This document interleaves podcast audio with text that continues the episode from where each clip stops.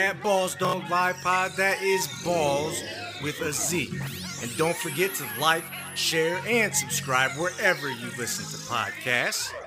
We appreciate all of your support. Without you, none of this will be A possible. one, two. Now, balls. Where's my snare?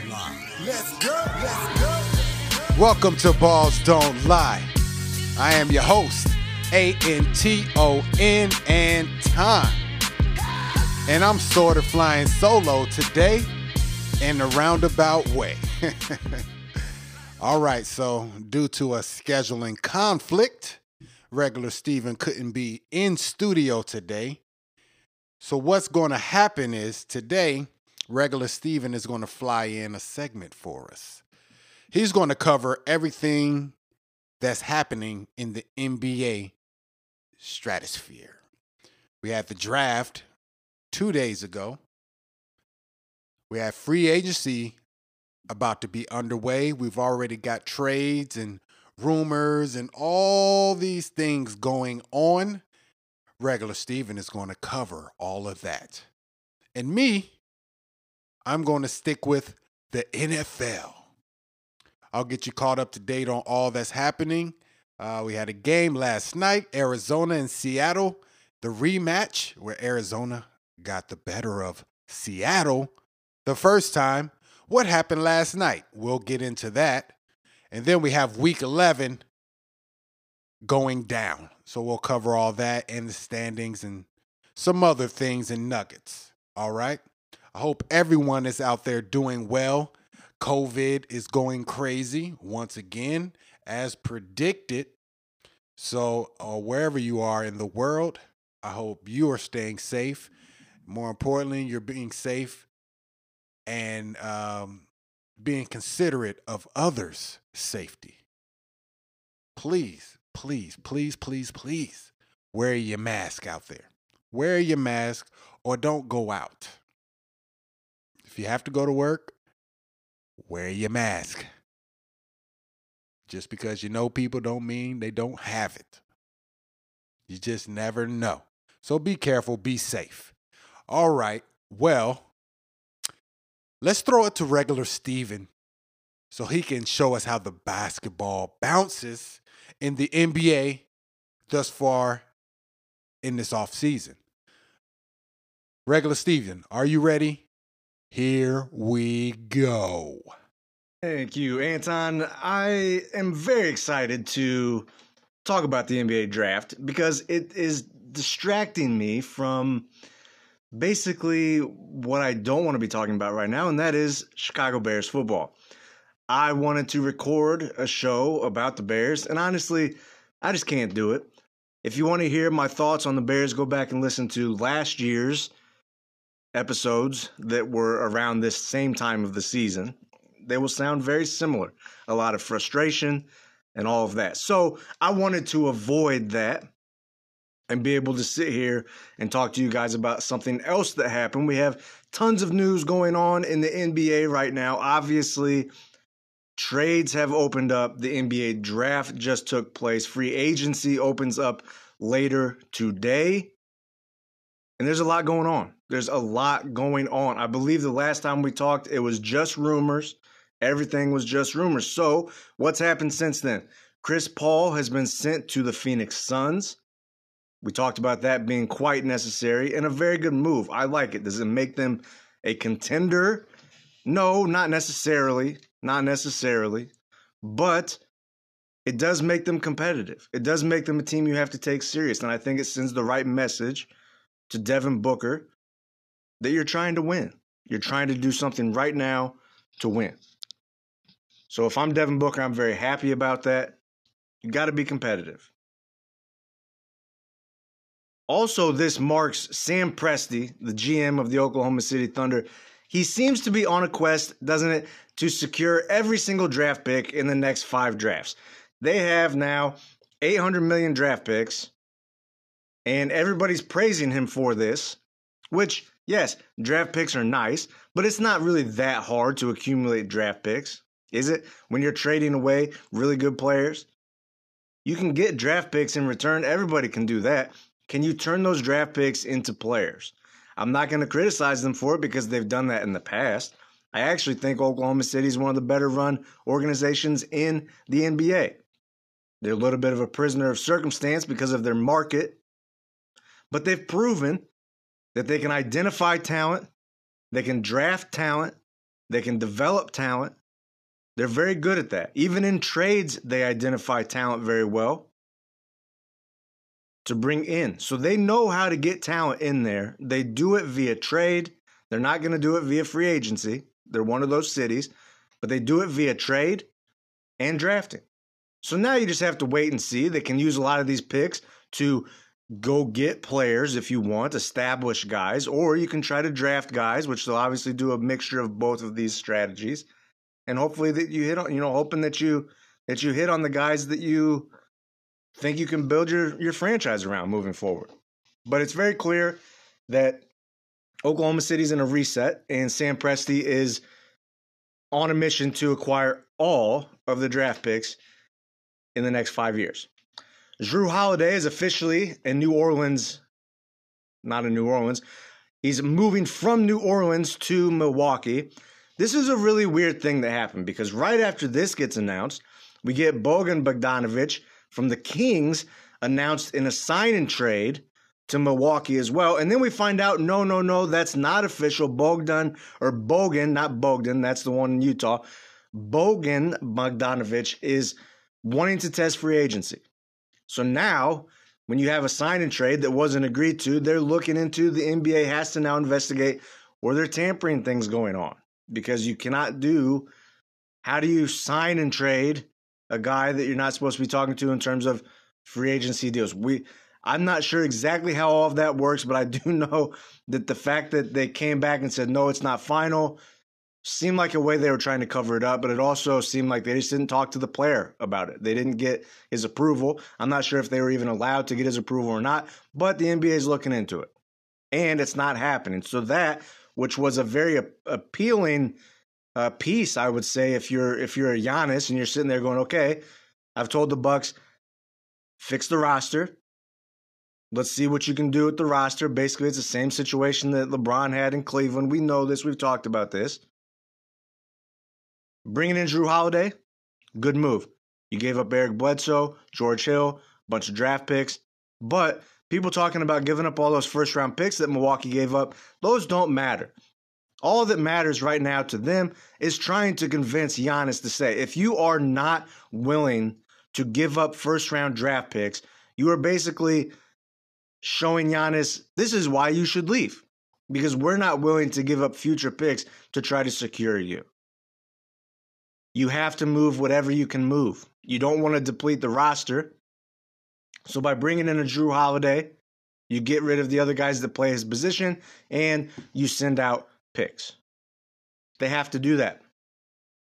I don't read too much into this in terms of was he going to, you know, there were a lot of executives on record saying you don't do this without his approval. Of course, you don't do it without his approval regarding the player, but it seemed like they were implying that maybe he had given them some kind of indication on whether or not he would sign his long term max extension if they make this move. And I don't think you can read into that. And honestly, I don't know why you would do that if you're Giannis without seeing how this year goes. And now you've already seen that one of the deals that was supposed to make this a little sweeter situation for you has fallen through.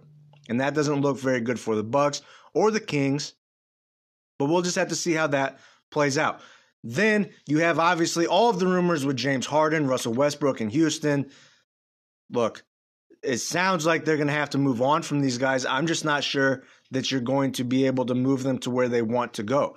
James Harden wants to go to Brooklyn. That makes sense. But if I'm Houston, why am I trading away my guy, one of the top five players in the league, if I'm not getting superstar in return? That would make no sense. So it sounds like they're asking for a king's ransom, as they should, because they're not up in a position where they necessarily have to move. It's going to become uncomfortable enough where it's going to be the appropriate thing to move on from Harden and Westbrook. But you're not in a position right now where you have to. So you got to find the market. You got to find where can I get the most for this player. And then maybe it is the Brooklyn package that's Spencer Dinwiddie, Caris LeVert, a bunch of picks. Maybe you get a third team involved. That would make sense. I'm still not sold on that situation working. I think it'd be entertaining to watch to see if it would work. But I'm not sold on Kyrie, James Harden, and Kevin Durant being able to function when it's winning basketball time. Do I think they'd win a lot of regular season games? Absolutely. Absolutely. Are they going to be a threat in the playoffs? Absolutely. If if KD is healthy, that's all I need to know. If he's healthy. If he's what we think he can be, we just don't know that. Everyone's assuming Kevin Durant's going to come back and he's going to be Kevin Durant.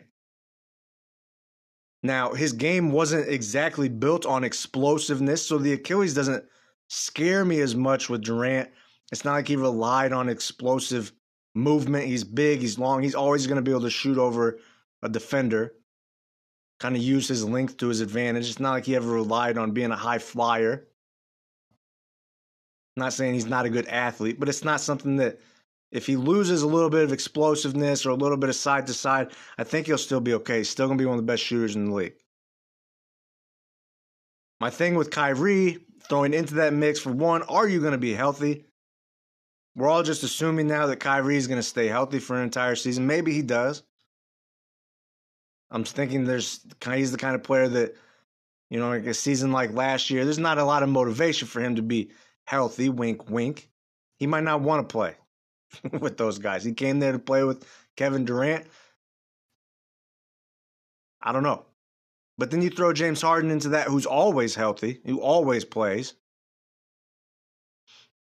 But who's going to get the ball? So we just have to see how that would work. I'm not going to say it's not. I'm just not sold on the fact that it would. I'm just not. I like their roster with Durant and Kyrie Irving and the support pieces they have. I actually like that unit a little bit better because you're not depleting your whole roster to bring in another guy. But it would be interesting to watch. It would be interesting to watch. So there's all kinds of rumors and things going on. We're going to find out more about free agency. Those have been some of the biggest names involved in trades and obviously biggest teams. There have been other small trades, uh, signings, you know, things like that. But really, we're just waiting on some other big pieces to fall. The draft was one of those pieces, one of those dominoes. And right before the draft, some bad news came out. Klay Thompson, it was announced with a lower leg injury. This was right before the draft, like an hour before the draft, it was announced that he was hurt, lower leg injury. They didn't know the extent. We were going to find out the next day. Well, that has come. Klay Thompson has a ruptured Achilles, and he will be out for the year.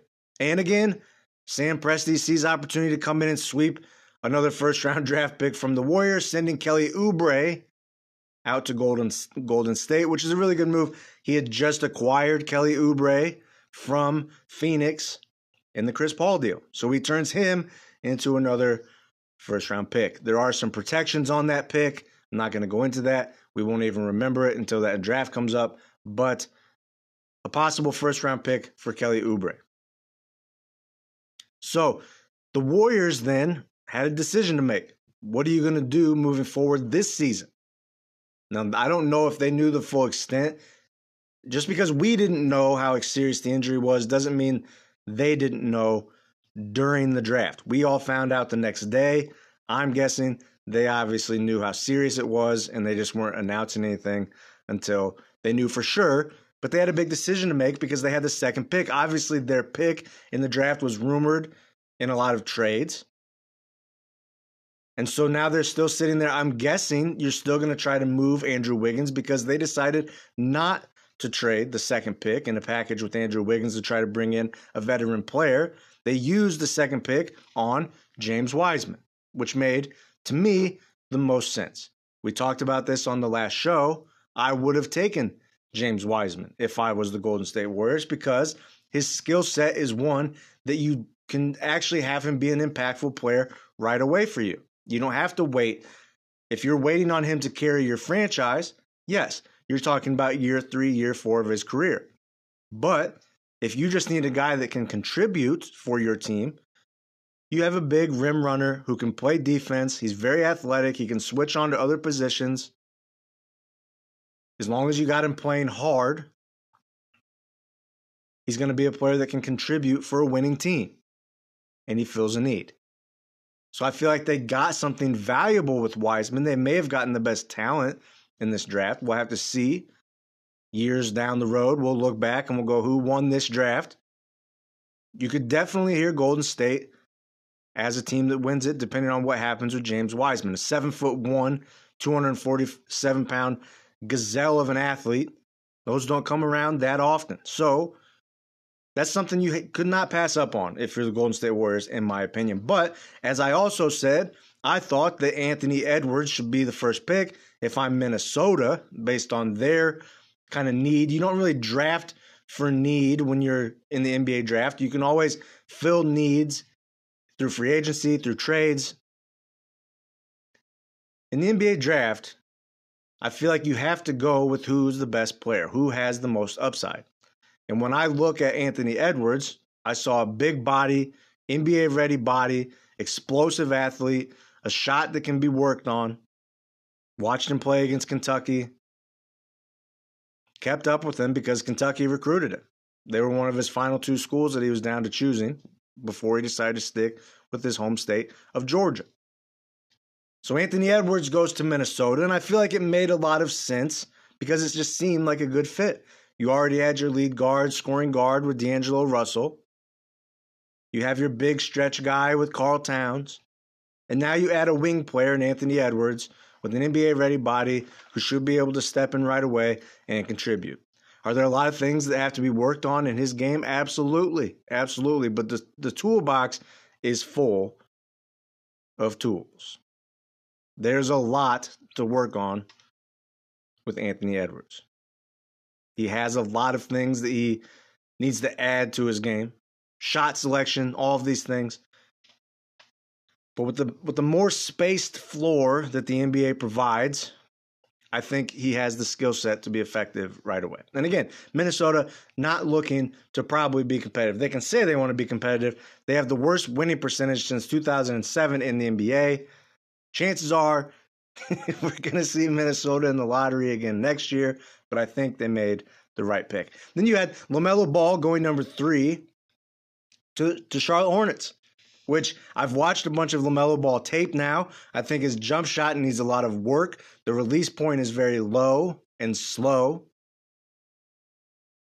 But he's a six, seven point guard with pretty good vision and playmaking ability. I think there's a lot to build on there. I thought him going three to Charlotte Hornets made a lot of sense.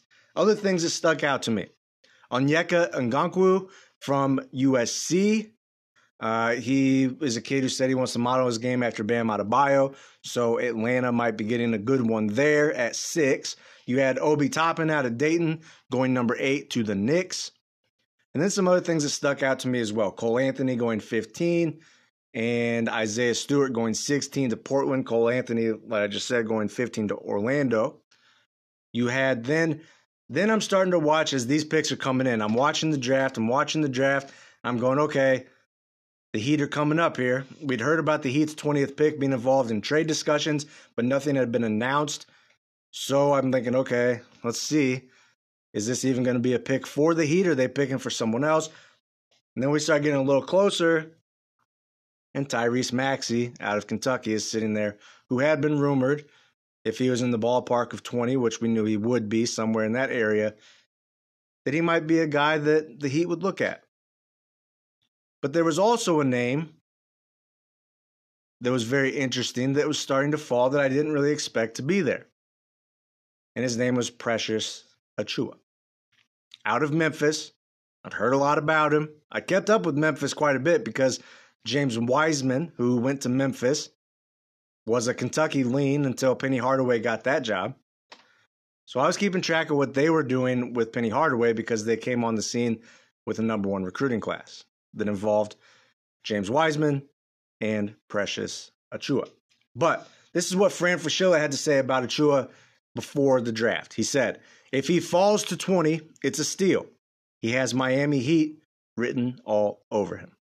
And after watching extensive amount of tape, I can confirm he has Miami Heat written all over him. And I think that this draft, which is marked by big Obi Toppin, kids at the top of the draft, you got all kinds of kids sobbing, and you got the Miami Heat robbing. Robbing this draft because I think they got the steal of the draft. When I watch this kid's tape, I see somewhat of another Bam Adebayo, a guy who can guard five positions, at least guard wings and bigs for sure, and probably step out and help on little guards. His main attributes, his positives that are noted from scouts, are his effort and his energy. His athleticism. If you watch the tape, this is a six-nine guy who can bring the ball up the court, lead the break. He's very athletic, very good rebounder, good defender. Again, shot selection probably needs a little work, but he's more developed in his three point shot and his range and more comfortable shooting out there than Adebayo was when he came out. I can tell you that for sure. Adebayo was not shooting threes in college. His his role was more defined when he was at Kentucky. Achiuwa also has the other aspect of his numbers look a little inflated at Memphis because of the fact that James Wiseman only played three games. So the fact that James Wiseman only played three games allowed for him to eat up a lot of the rebounds, a lot of the points. But that would have been a very formidable duo if Wiseman were able to play more games. But regardless, the tape does not lie. The numbers might be a little inflated, but the tape doesn't lie. It's all right there. He's flying around, he's a high flyer. His mentality when they talk to him after the draft is I want to do whatever it takes to win. I'll do whatever it takes to win. That sounds like Heat culture all day long. So I think the Heat, when you look in the future and you think, okay, well, is this a guy that can help right away? Absolutely. They needed extra size when they got to the NBA Finals. The Los Angeles Lakers were able to beat them up a little bit and just throwing multiple bigs. When the when Lakers went small and they had Anthony Davis playing center, if you want to consider that to be a small lineup, especially when you still have LeBron out there. The issue was what happened when Bam Adebayo had to leave the floor. You're not able to switch as much. All kinds of things happened negatively on the defensive end, especially for Miami when you're playing teams with athletic bigs. You know, if you have bigs that are your traditional back to the basket type of bigs, yeah, when you throw a Meyers Leonard or someone or, you know, an Olynyk, you can kind of hang in there with that. But you have these Anthony Davis guys that can move around the floor, do all that kind of stuff. You need to have someone who can duplicate basically what Bam Adebayo does. And at some point, if you can have those guys on the court at the same time, two six foot nine, six foot ten, really athletic guys that can switch and guard one through five. That sounds like a defensive nightmare for opposing teams. You also have to look at what they're going up against. You still have to plan for Giannis and a tall Milwaukee Bucks team. You're going to have a big athletic Brooklyn Nets team. You have two big guys, assuming, you know, maybe we'll see what happens with Serge Ibaka. But in Toronto, depending on who they're able to bring in, you still have, you know, Pascal Siakam, some other guys they have there. And then you're obviously the more big, tall athletes you have to contain some of what they have in Boston is always going to be a positive thing. And then dealing with Western Conference teams, you know, you look over with Denver and you're looking at you know Jokic, and you have you know well again we'll see where Jerami Grant ends up, uh, and then you look at the Lakers and you have LeBron. It, you know when when when the Lakers were playing the Heat in the NBA Finals, the best defender on LeBron was Bam Adebayo. He was the most effective defender. He bothered LeBron. The problem is, okay, if Adebayo is guarding LeBron, who's guarding Anthony Davis? No one. Nobody. The Lakers presented very unique matchup issues that Miami was not able to counter. And I think Precious Achiuwa goes a long way in solving those kinds of issues. Maybe not this year right away. We'll see how he develops. It's going to be interesting for these rookies. They don't get much of a training camp, they don't get summer league. Are they going to have time to really get integrated into a system, get comfortable to where they're contributing right away? I think we're going to have to have patience with most of, most of these guys. One thing I want to finish up on I don't know if people were following along on Twitter with the draft, but Shams and Woj were spoiling pretty much every single pick. And I got pretty annoyed with it. I had to get off Twitter because I was actually watching the draft and they were like two picks ahead. And that just kind of, I understand it's guys' job to break news and break things, but you're ruining the telecast. I can't imagine that ESPN was very happy about all of that stuff going on, but it is what it is. I had to get off Twitter, so I couldn't really enjoy it like that the way I wanted to, just because I didn't want to have the pick spoiled. One more thing I want to talk about, and that is Kentucky's guys. So, like I said, Maxey, we were hoping maybe to the Heat. I'm actually glad they took a Achiuwa. I think it gives them a better option, something that they were not going to be able to find. I think you can find what Maxey brings you. You can find guards who are defensive minded I'm not sure Tyrese Maxey is ready to contribute for a Miami Heat team and give them what they need. So he goes 21 to the Philadelphia 76ers. Okay. The only reason that sucks for me is I hate the 76ers, and now I have to watch Tyrese Maxey on the 76ers. But I was happy for him to go first round. That was very cool. It would have been cool to see him in Miami, but it did not work out that way. Now I get to see him on arrival of Miami with the 76ers. But I'm happy for him.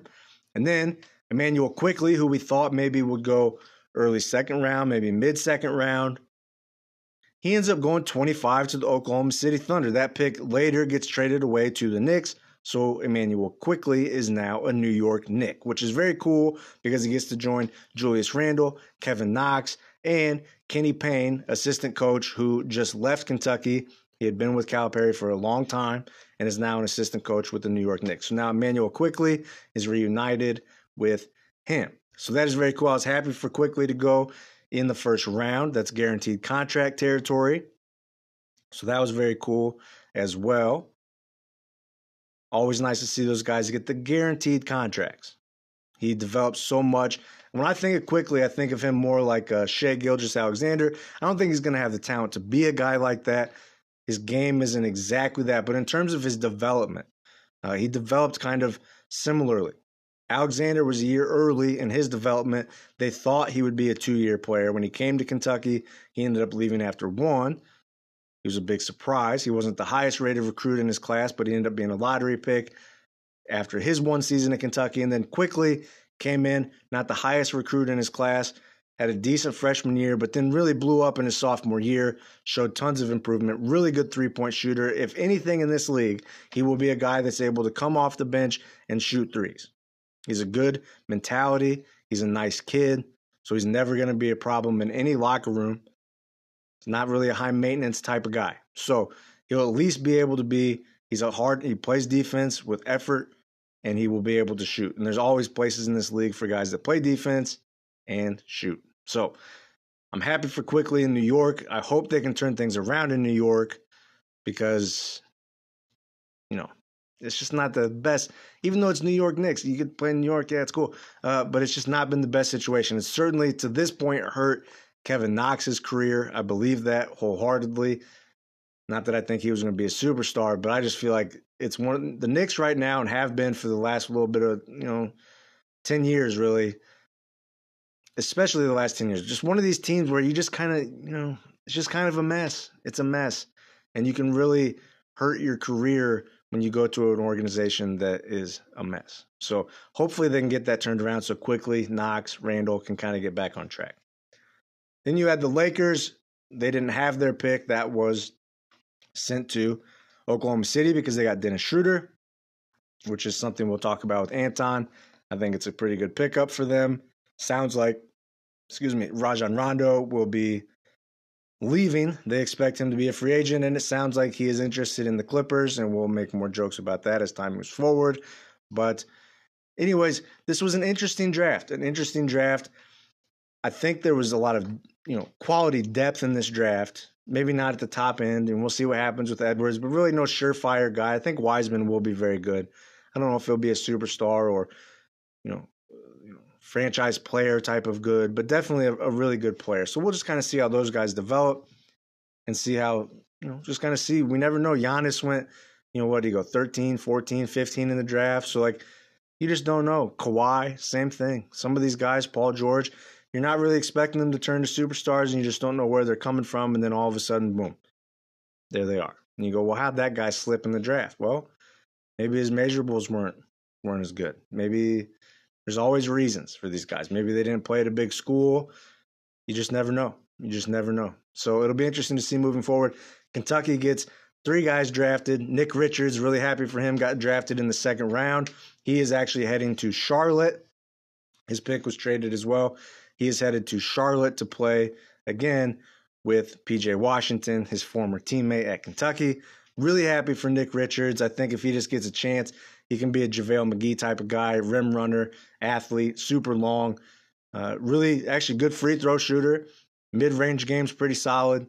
So he's he's a quality player that I think if he gets the right time, maybe a year in the G League, and then you can start seeing maybe start to contribute. You know, coming out as a junior, he was late to basketball in terms of when he started playing as a kid. Uh, but there's a lot of potential there, and I'm just really happy for him. Really good kid, stuck it out three years at Kentucky, and ends up getting himself drafted. So excited for him, excited for all the guys. It's really cool. These kids crying, you see all the emotion on these kids' faces and their families. It's it's life changing stuff. It's life changing for these families when these kids all of a sudden, you know, make it, so to speak. And it's a culmination of a lot of hard work and a culmination of a really weird year. These kids would already be drafted and in camps and working out with teams under normal circumstances.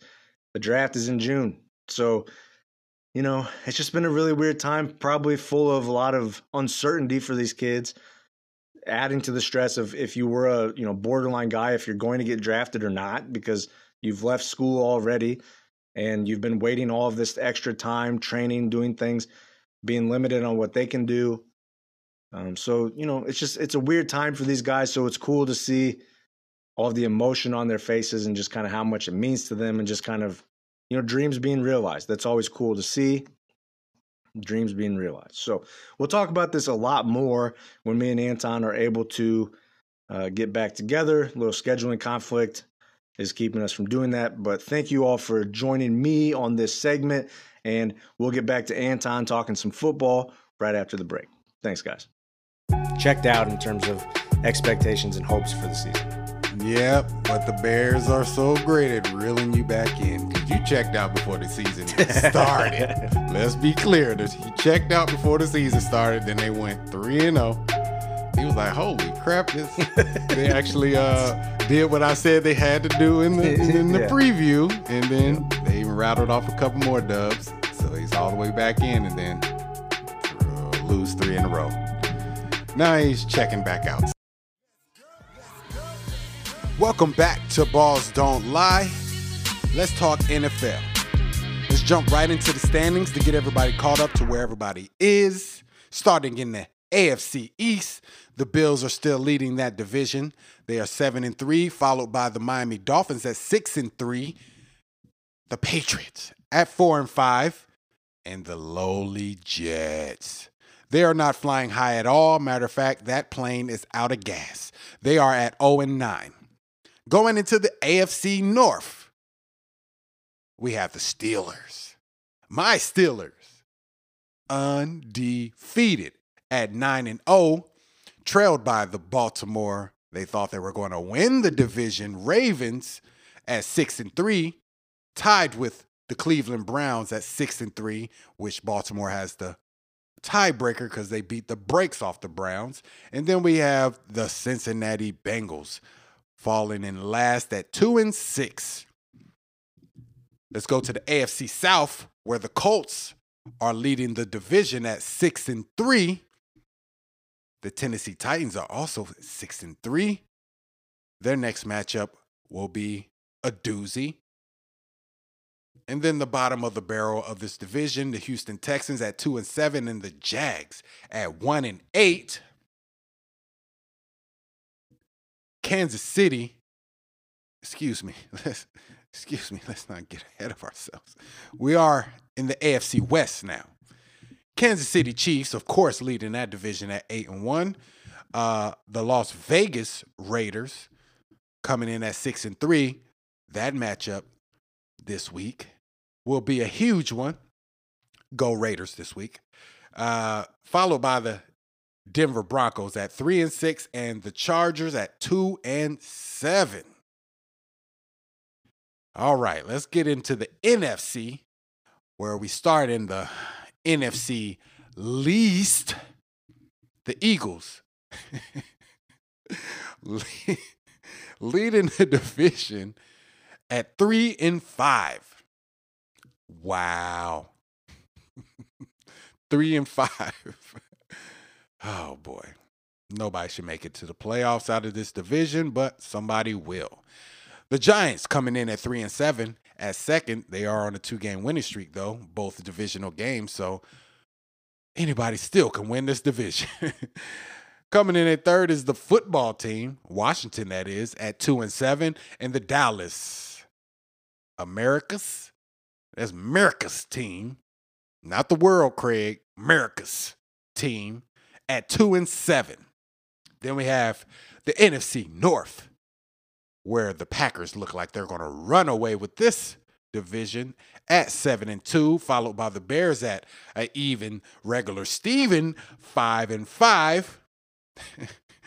Minnesota Vikings at four and five, which those teams could flip flop and possibly still make a play at the number seven spot in the playoffs. And then we have the Detroit, not so ferocious Lions at four and five. All right, next NFC South. The Saints coming in at seven and two, leading the division. Uh, Drew Brees getting hurt last game could be a problem. They do have Jameis Winston stepping in, but he is a human turnover machine. Let's see if that Saints offense can uh, play up to snuff with Jameis turn the ball over Winston.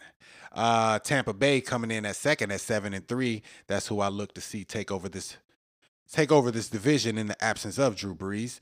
Then you got the Atlanta Falcons coming in at third at three and six, and the Panthers at three and seven. All right. NFC West, aka the Log Jam. Oh man, three quality teams in this division.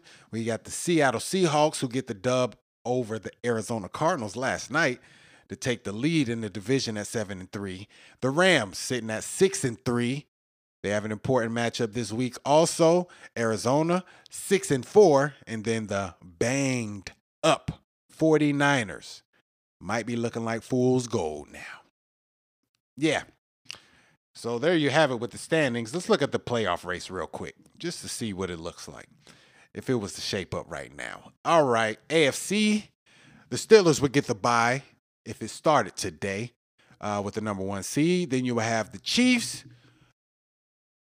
the Bills, the Colts, the Raiders, the Dolphins, and the Ravens taking up the seven spots in the playoffs, which would be some interesting matchups. First round would be the Kansas City Chiefs and the Ravens. Ooh, ooh, ooh. Third, the second game, the Bills and the Dolphins, then the Colts and the Raiders. There's some good matchups right there. There's some good matchups. I like that. I definitely like that Dolphins and Bills matchup. I definitely like that. And the Kansas City Baltimore. That's that'll be a whew. Ooh boy. I, I don't know if that's what Lamar wants, but that's Lamar. Lamar needs that for his legacy and his reputation because that is a stumbling block for that man. Yes, sir, that's a stumbling block. Uh, a couple teams still in contention will be the uh, the Browns, the Titans, Way down there will be the Patriots. And those are pretty much the only three that can really make a push and make some noise to uh, finish out the season and possibly grab up a number seven or six spot. All right. Then we go to the NFC. Currently, the Green Bay Packers with the number one seed trying to get that bye. Number two will be the Saints. Number three, the Seahawks. Number four. See, this is the problem right here, man. Number four will be the Eagles, just because they play in the worst division in the league and they're winning. oh, there's no way. They should have the number seven seed automatically. It- We'll give them a playoff spot just because they won the division. Though if it was my choice, I wouldn't. But regardless, they win their division, they get a playoff spot. They should still be number seven. I don't care. I don't care because there's pl- teams that are not going to make the playoffs that are easily better than the daggone Philadelphia Eagles. But anyways, number five seed will be the Tampa Bay Bucks. Number six will be the Rams, and then the Arizona Cardinals will be the number seven seed, which will bring a first round matchup of the Saints versus the Cards, sec uh, Rams versus the Seahawks, Philly. Oh, excuse me, I'm messing this up. Let me let me get my get my act together. So it'll be yeah, Saints, Cardinals, Seattle Rams, Philly, Tampa Bay, or something of that nature. Regardless, there's going to be some great matchups. Uh, the Bears are the number eight. Then the Vikings number, you know, nine. Lions. Looks like the NFC uh, North has a pretty firm grip on the chase of the number seven seed.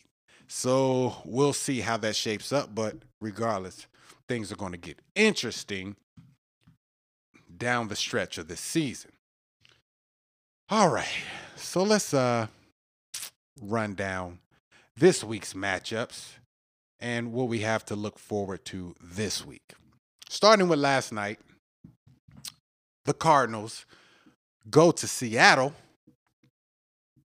and get the rematch from the previous matchup. Uh, this was maybe three, three, four weeks ago.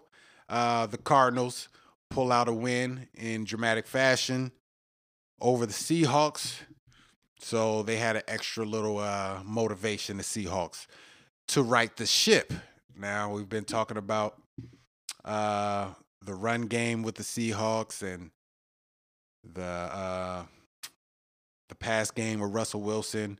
Um, things just not looking good. The defense not looking good. Um, they look like they took a step forward last night in trying to right that ship. The run game definitely had an impact last night. I think they, you know, ran for a buck fifty and some change uh, last night on the ground.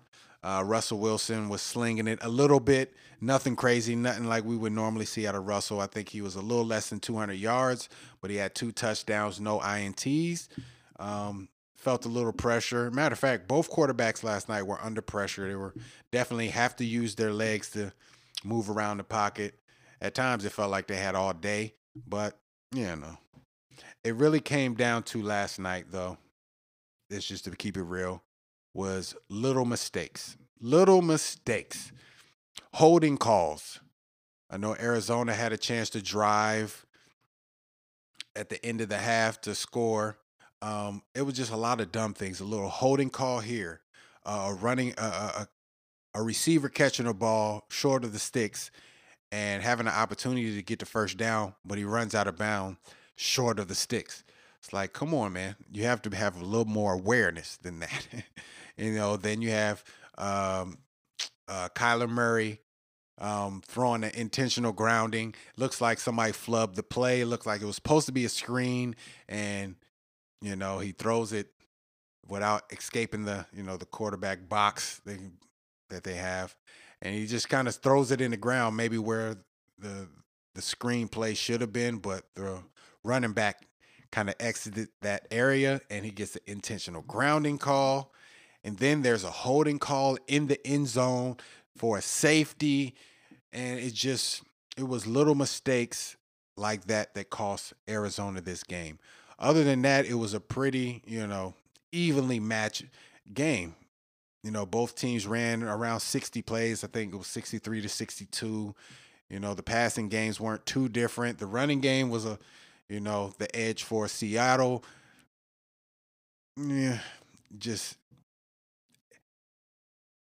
if you're going to win a game like that, you can't have the mistakes that Arizona had. And with that being said, the Seattle Seahawks pulled this game out 28 to 21. You know, that's that's really the tail of the tape on that one. You know, I'm not gonna act like I watched the entire game, but I watched the crucial moments and I saw what happened. And Arizona could have won that game. They definitely had a chance in the end.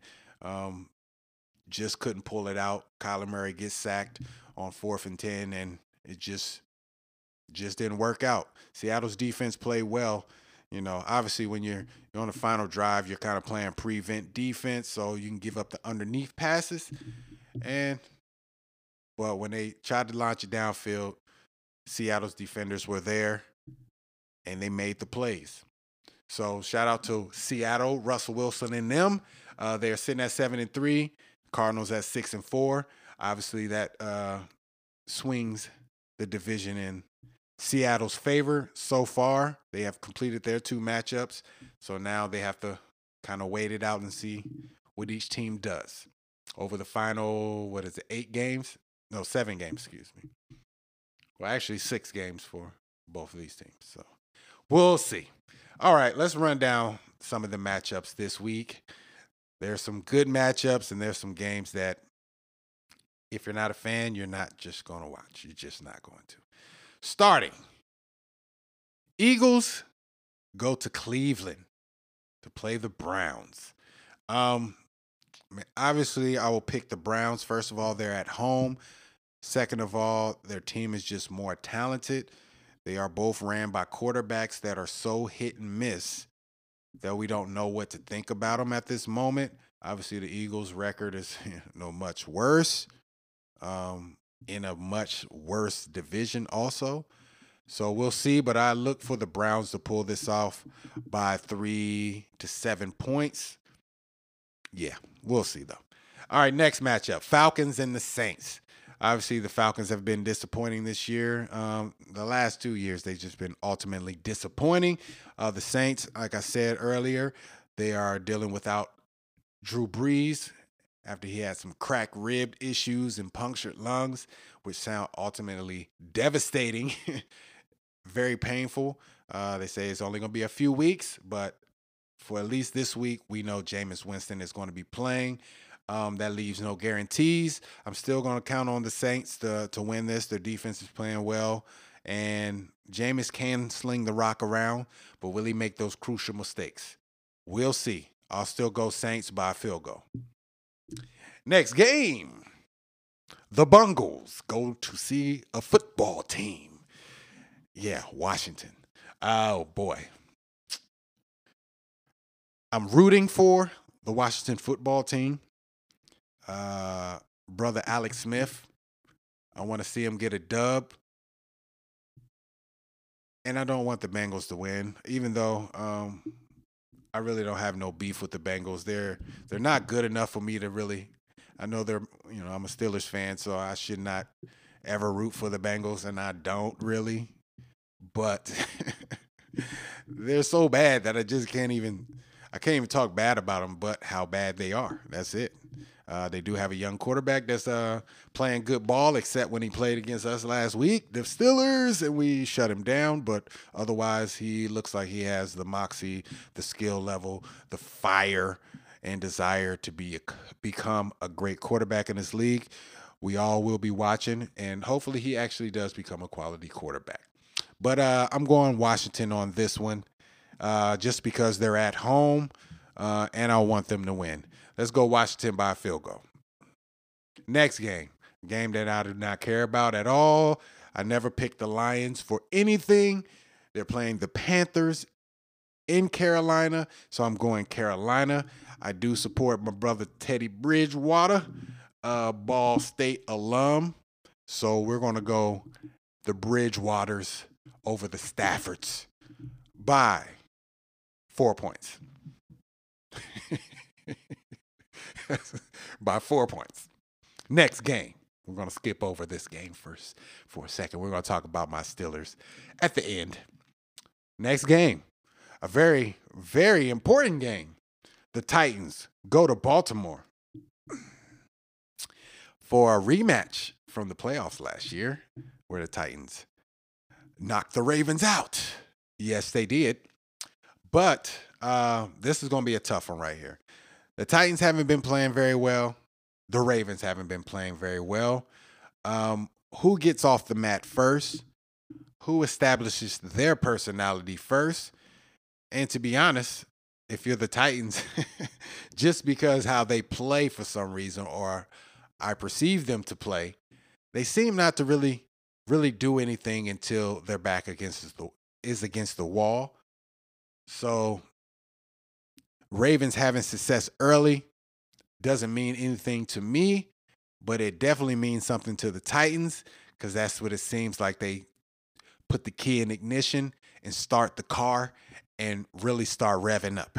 So we're going to see. I'm picking the Ravens on this because they are at home.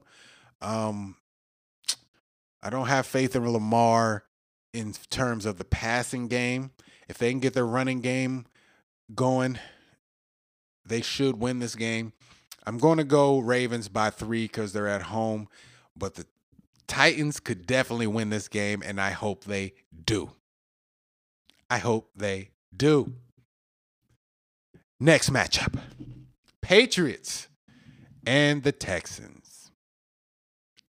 Oh, man. I don't care.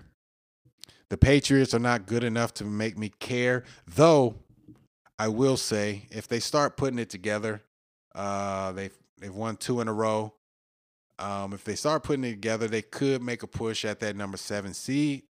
And I don't ever doubt Belichick if he makes it to the playoffs. So it could be a problem down the stretch if the Patriots actually start getting it going. They do have a a quality quarterback, uh, Cam, and his protege, Mr. Uh, Watson, will be on the other side. I'm going Patriots just because of Belichick. That's just that's it. Texans don't have anything on their side except Mr. Watson. That's all. That's all. All right, next matchup. The Dolphins go to Mile High to see the Broncos. Obviously, I'm picking the Dolphins. They have been playing great football the last four or five weeks. Their coach has them ready to go. They obviously have been starting their rookie quarterback, Mr. Tua Tagovailoa. I hope I said that right. If I didn't, I'll practice. I promise I'll practice. They've been playing good ball, good D. Offense has been efficient. Um, the Broncos are just a hot mess. Their quarterback is not all that good. At least he's showing that he's not that good thus far. He's had flashes, but hasn't put it together in consecutive weeks. Uh, Mr. Drew Lock, uh, because of you, I think it's a lock that the Broncos do not win this game, and the Dolphins advance to seven and three and make themselves a major player in this playoff push down the stretch. We'll see though. Next game. Come on, man. Come on, son. The Jets are going for 0 16, aka Trevor Lawrence. The Chargers are 2 and 7. They have their quarterback, Mr. Herbert. I fully expect Mr. Herbert to rally his team to a dub over the lowly Jets. But let's not fool ourselves here. Yes, the Jets are not good. Matter of fact, they're downright awful. But the Chargers have made and invented new ways to lose games every week. The Chargers could easily be five, uh, you know, four and four, four and five, five and four, but they find out ways to lose games in the end. So I'm picking the Chargers to win, but the Jets could surprise folks here. But if the Jets win, know that it's going to be something fluky that happens in the end because of the Chargers. All right.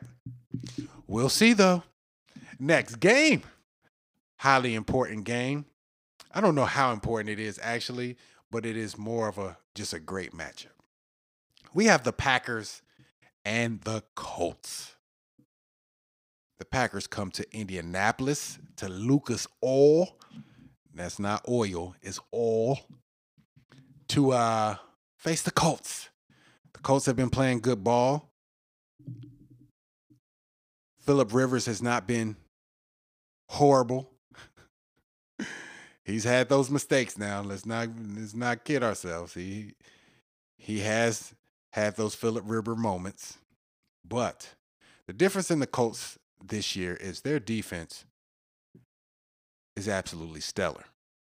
From front to back, corners to the rushing. You know, we have the Darius Leonards, uh, Mr. Uh, Buckner. uh, they're just getting after it this year. And they don't really get their just due because they are the Colts.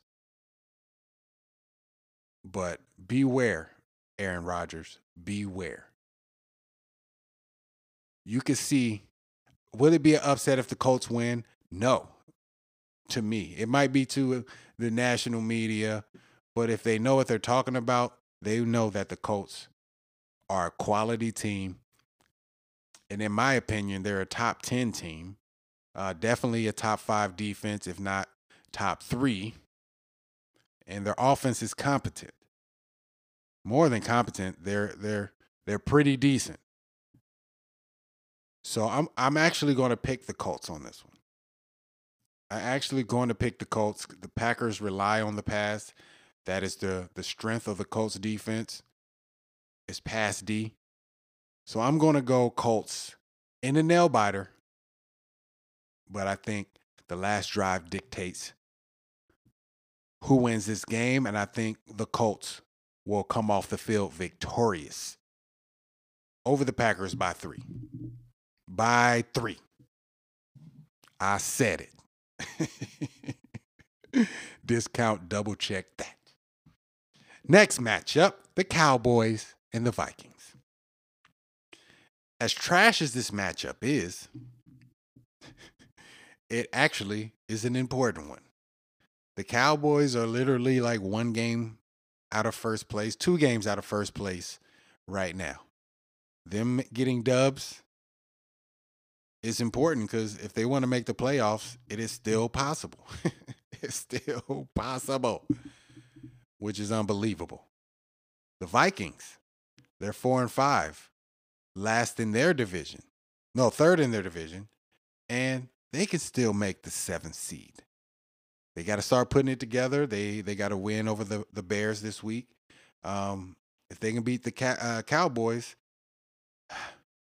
yeah, they keep marching towards that seventh seed, possibly even six if they can uh, really put it together in this final stretch of the season. I'm going Vikings because they are a much more complete team than the Cowboys. They at least have their starting quarterback, quarterback, even though I'm not sure how I feel about Kirk Cousins. Actually, I'm very sure how I feel about Kirk Cousins. I don't trust him. But they have a much better overall team. So let's go Vikings by seven. The next matchup. First of all, let me let me say this. Thursday night, Sunday night, and Monday night have been a crapshoot this year. Been a crapshoot. It's been some dumb matchups. This week, the NFL has blessed us with some great matchups. Obviously, we got Seattle and Cardinals last night on Thursday, which is outstanding. Now we have a Sunday night matchup that people cannot wait to see. We have the Chiefs going to Las Vegas to that beautiful new stadium to meet the Raiders. Now, if you all know, the Chiefs are 8 and 1 because they lost to the Raiders earlier in the year. And some folks even say that the Raiders might have might have uh, celebrated that dub a little too heavily. And the Chiefs don't like that. Now, me, I am not going to bet against the Chiefs. I want the Chiefs to lose now. I need them to because I need my team to keep that number one seed. And if uh, if the Chiefs lose before the Steelers lose their first game, it's a wrap. The Steelers will wrap up the number one seed for the season. Let's just let that be known. But in terms of this game, I'm not sure how the Raiders win. the Raiders have suffered from the the COVID bug. Um, they have 11 players, I believe, on the COVID reserve list right now. Most of those players on defense. So most of those players have not been at practice this week and have been uh, kind of keep being kept in the loop remotely via Zoom or however they do their conferences uh, over the computer or devices. And that doesn't bode well when you're talking about playing against a team like the Chiefs, Patty Mahomes, Sammy Watkins, uh, Travis Kelce, Tyreek Hill. Oh my goodness, the list goes on. Their squad is stacked on offense, and they need as many reps as possible. Uh, so I'm picking the Chiefs in this game to win by at least a touchdown, but don't think I'm rooting for them. I am rooting for the Raiders because I need the Chiefs to lose. And how interesting would that be if the Chiefs go say 14 and 2 with both of their team, both of their losses by the Raiders? And possibly having to see the Raiders in the playoffs again. That would make a great storyline. So that's what I'm hoping for. All right, last matchup Monday night. Another good one. The St. Louis, excuse me, the LA Rams march into Tampa to play Tom Brady and them. That's what they should be called now. The Tom the Tampa Bay Tom Brady and them's, aka the Bucs. All right, man. This is a big game. This is a big game. The Rams are in a log jammed division. Everybody hovering at seven and two, six and three, except the Niners. Then you got the Bucs with the opportunity to take over the NFC South, while the Saints are without Drew Brees and possibly uh, kind of get comfortable in that division because uh, we all know that the Saints own the Bucs so far. So this is a good opportunity for the Bucs to kind of set themselves up to get a higher seed. Uh, as terms of this game, as far as who I think can win, uh, we have two defenses that are uh, highly respected. Um, both, if you asked anybody else, they would say they're probably top, at least, they're definitely top 10. Probably top five, top, you know, top six, top five, maybe. What it comes down to is whose quarterback is going to survive, per se, thrive under pressure because both sides are going to be bringing heat. Both sides have tremendous coverage. And I'm going to go with the wily veteran on this, aka Tom Brady.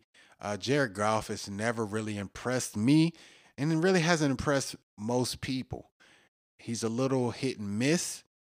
A good game, he can he can definitely ball, but he can have those bad games. So I, I'm I'm going to go with the Bucs by a field goal. Definitely close. We'll see if either one of these quarterbacks will survive this game unscathed. That's what I'm looking forward to. Seeing which quarterback survives unscathed. All right. Now we have the Steelers. The Steelers are, of course, 9 and 0. They are undefeated. Yes. They are uh, without flaw when it comes to record. Yeah. yes, but are they the best team in the league? You can argue that. You can argue the Chiefs are still the best. Either way, you can't have the conversation without having the Steelers in it. Defense been playing stellar. Offense is rounding into shape and finding their identity. Though we are not sure what their identity is, they have been winning the games by throwing the ball as of late. The run game has been non existent. I believe they have like a total of 150 yards rushing over the last three games total, but their defense keeps them in the game every time. So, what did I really think about the Steelers? The Steelers are everything I want them to be. Let me tell you why. There's a reason why the Steelers fans get nervous for games like this. The Jags, the the, the Cowboys, the Giants, the bottom of the barrel teams is because history has shown that the Steelers don't make these games easy. They just don't make them easy. Now last last week withstanding where they just utterly destroyed the Bengals. I think it was 36-10. The Cowboys game obviously was a nail biter. We beat the Giants by one possession. We beat the Broncos by one possession. These games are not ever easy. But there's a reason for that. It's because they are all NFL teams. And if you want a quality to have in a team, you want that quality to be winners. Crafty winners. Finding a way to win, no matter how ugly it is, finding a way to win. And that characterizes what the Steelers are this year. We all know what happened last year. Their defense carried them to 8 and 8. We all fantasize what it would be when Ben comes back, if he came back healthy. And you're getting it. 9 and 0. Ben has thrown 22 touchdowns, only four interceptions. Now, couple throws here and there have been lucky not to be picked off, you know, but at worst, he could be at 22 touchdowns, maybe seven or eight picks. And if you're a Steelers fan, you know those are great numbers for Ben. we always count two losses a year just based on Ben. Just him. He's going to throw three or four interceptions in a game just because he's gunslinging and, and it's just not working. And typically, those games are against the Jags. They really are. They're against the Jags. So, how do I say this? We don't like to use the word trap game. I don't think this is a trap game because I don't think the Jags have what it takes to beat the Steelers. But all Steelers fans should be prepared for this game to not be as pretty as you would like to, especially coming off of last week and seeing what the team can do. The Jags have a nice running back, young guy, James Robinson, who's been balling out um, in comparison to anybody else on the team. they did make a game out of the, the, the Green Bay game last week, uh, getting a scoring touchdown on special teams and things of that nature. But to make a long story short, there's no way that I see the Steelers losing this game. Do I see it not being pretty? You're damn right. That's what I feel. I feel that they're not going to let this be pretty. But I'm okay with that. I don't want the Steelers to have to go crazy and, you know, I mean, I, obviously, I would like to put them out of their misery right away and kind of be able to slow down and just work on the running game all second half. That's what I would love to see. But I just don't, you know, heart of hearts don't tell me that it's going to work like that. We're going to Jacksonville. It's just, man, I see it. I mean, you know, 31 to 17, you know. Maybe we get a late score to make it 31 17. Pretty close through three quarters, and then Steelers put the nail in the coffin. That's what I'm seeing. What I want to see is 31 to 0, 31 to 7. Because that's what I think our defense can do. But I just don't want to get my hopes up too high. but the Steelers will get contributions from every side of the ball. I feel that they'll get their running game going a little bit more. Do I think it'll go crazy? James James Conner get 100 yards or anything? Maybe not. But I see it being an improvement over the last 3 weeks because Mr. Tomlin said it would be. So I have to trust in that. Ben, you can't throw interceptions in this game. That's the only way that the, uh, the Jags can win this. That's the only way. And our special teams has been playing tremendous. Obviously, we got the Wizard of Boz. He doesn't miss kicks very often, unless they're super deep, or every now and then he'll get a. I don't understand it, but he'll miss an extra point. So, uh, otherwise, but I, I, I definitely believe in our special teams. We got Ray Ray McCloud, uh, breaking big runs back. One day he's gonna get one in the end zone, though.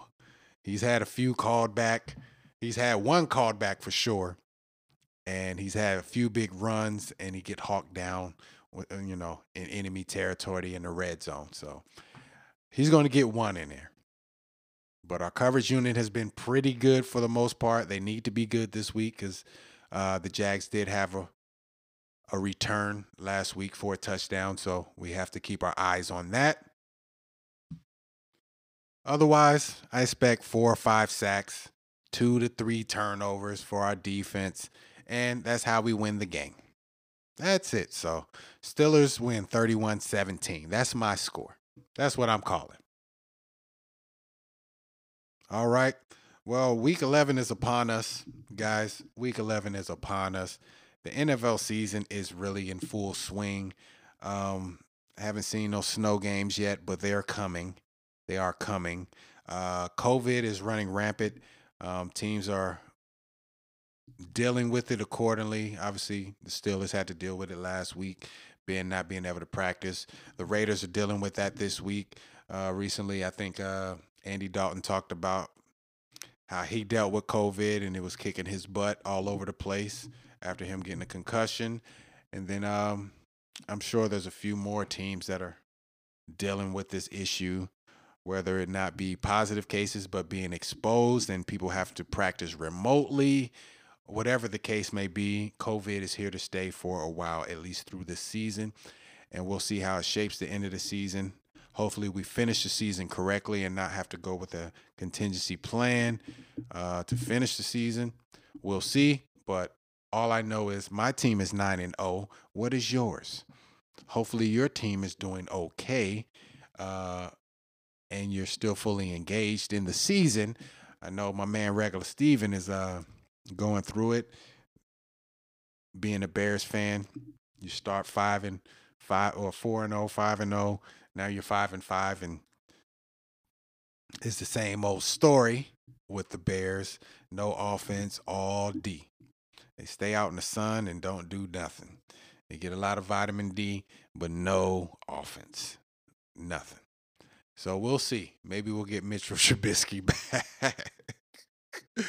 I'm only saying this because I know regular Stephen is not going to like this talk. He actually, I tried to get him to do a solo show and he can't talk about it. He can't talk about his team. It's so frustrating and I understand. Um, so, like I always tell you, regular, there's always a seat at the table if you want to switch teams and become a Steelers fan.